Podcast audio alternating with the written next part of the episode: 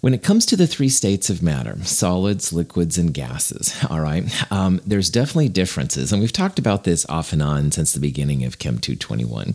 The kinetic molecular theory basically says that solids are very close to each other. Liquids, there is an attraction between them, but of course it's not as intense as solids. And then gases basically have no um, interactions between each other at all. And every time you wish to turn a solid into a liquid, it's going to take heat. And in our world, of course, that means that it's an endothermic process. And the same thing if you wish to turn a liquid into a gas, you also have to add heat.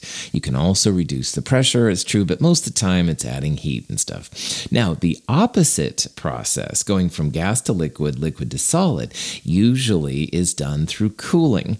So, those kind of processes and stuff, if you cool it down, that means that energy is being released. And that's kind of interesting. So, one thing I want to point out right away here is that every time you go solids to liquids, liquids to gases, it's going to be an endothermic process. You need to add heat. On the opposite, every time you go gas to liquid, liquid to solid, actually you get energy out and it's exothermic. And that's why you have to cool things down a little bit. All of these phases, though, are the same material. And we talked about this a little bit in the last in the last uh, section.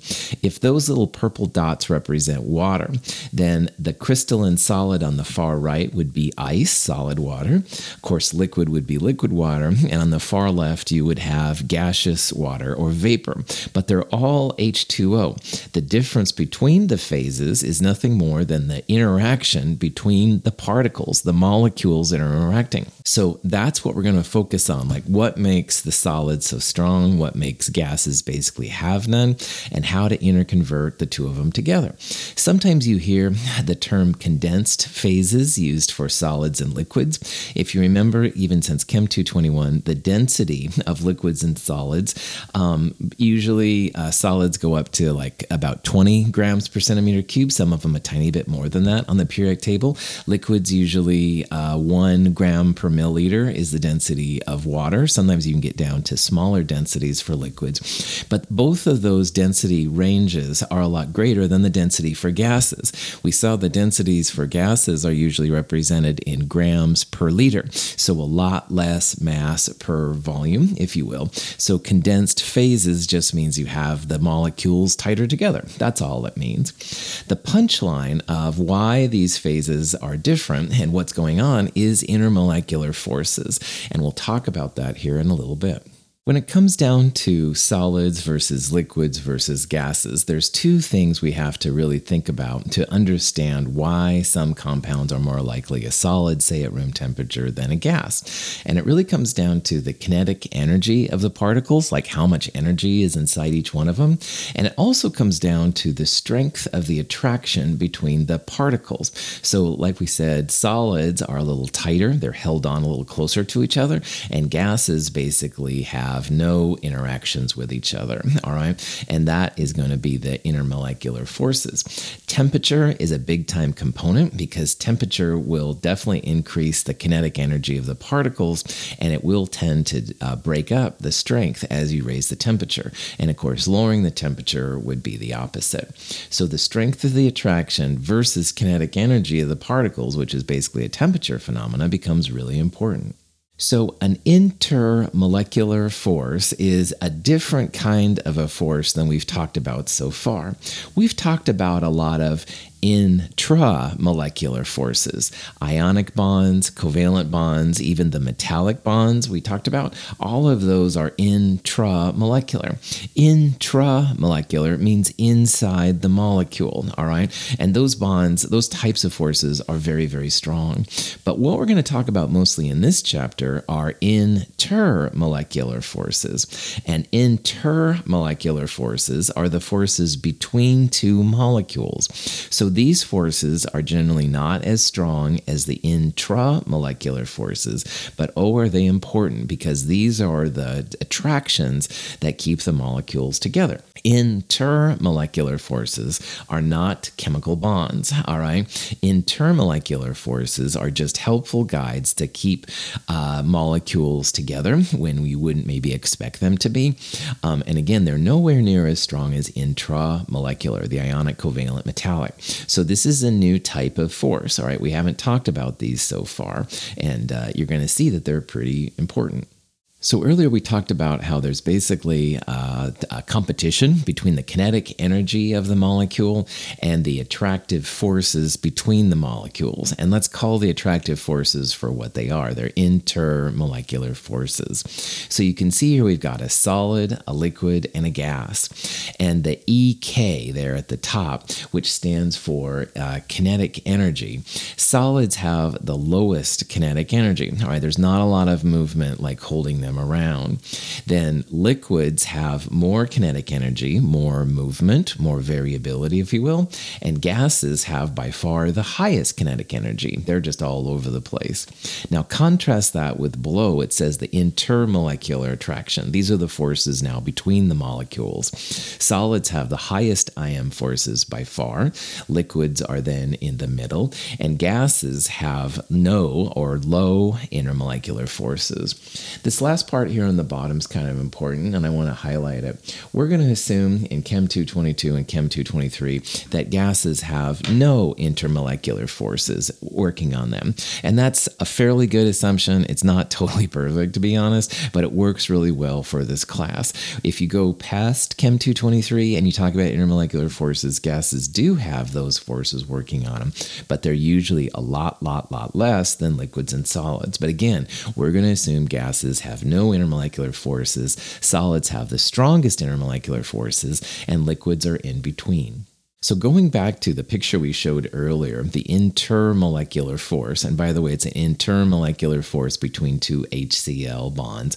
These intermolecular forces can be used in a lot of different ways. They will help us to understand differences in boiling and melting points. They'll help us to understand the process of vapor pressure, which is useful for when you turn liquids into gases, as an example, and even things like viscosities, the resistance to flow. And in the companion and online, online, there is a handout called the Intermolecular Forces Guide, the IM Forces Guide. And I do recommend you check it out. The IM Forces Guide has all the names of the different intermolecular forces we're going to run into, and it's done in a flow chart. So you can kind of go through and see uh, from the flow chart which force you have. And we'll talk about more about this here in a little bit. The first of the intermolecular forces we're going to look at is what's called the ion dipole intermolecular force. And if you look at the name ion dipole, this is the force between molecules where one molecule is an ion, i.e., it has a positive or a negative charge, and the other molecule has a dipole. And dipole, if you remember from um, previous sections, dipole is nothing more than something that's polar, all right? And that's the the first big clue I want to give everybody.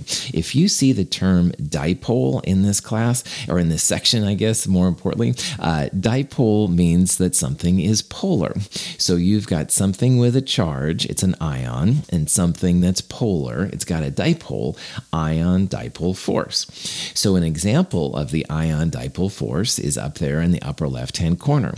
That's a sodium ion, an Na plus, it's got a charge. You've got water, which is very, very polar, like we talked about before. And we also talked about how water has a slightly negative side and a slightly positive side. And those little delta symbols there on the top, delta minus, delta plus, they represent approximately where those partial charges are. So the partial negative side of water is attracted to the positive ion on the sodium ion, and this is called the ion dipole force. In Chem 221, we talked about hydrated um, systems systems where water will basically surround an ion and pull it away from the ionic lattice. These hydrated ions are the result of the ion dipole force. And this is no small feat because it's difficult to pull the ions away from the uh, bulk ionic compound. And you can see uh, here's the positive ions in this little picture. The positive ion in the middle is being attracted to the negative side of water, which is basically the oxygen, pulling that that cation away. And over on the right, then, here's the anion. Anion is negative. It's being attracted by the positive dipoles on water, which is essentially the hydrogens, also being pulled away from the ionic lattice. When a gas phase sodium ion enters water, it becomes surrounded by water molecules, or hydrated. The ion water connection results from ion dipole forces indicated by a dotted line. It is difficult to determine the number of water molecules around a hydrated ion, but 6 is a good estimate for most cations. They feel that generally six water molecules are needed to surround an ion to pull it away from the ionic lattice. And there's scientists that do a lot of studies with this, believe it or not. But anyway, for our purposes, just realize that ion dipole results when you have something polar, usually water, but not necessarily. Anything polar would work.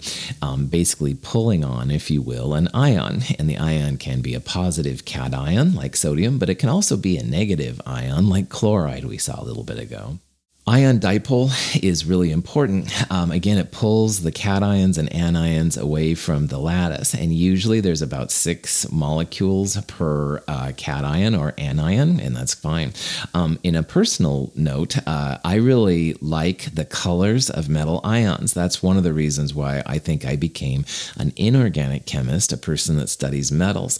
And you can see there's a picture with iron, cobalt, nickel, and copper. The colors of these solutions are fantastic. And those are all due to water molecules surrounding the metal and pulling it away from whatever anion it was. So, all right, ion dipole force, my favorite IM force. No, I'm just joking. I don't know if it is or not, but it is the it is what results in the cool colors that are the hallmark of transition metals. And we'll talk more about those uh, in Chem 223 as well. So, to sum this all up, ion dipole is the first of our IM forces. And if you hear ion dipole dipole, that's the interaction between something with an ionic charge, something positive or negative, and something with a dipole, something that's polar, like water is a common example, but it could also be like acetone, ethanol, anything that's polar.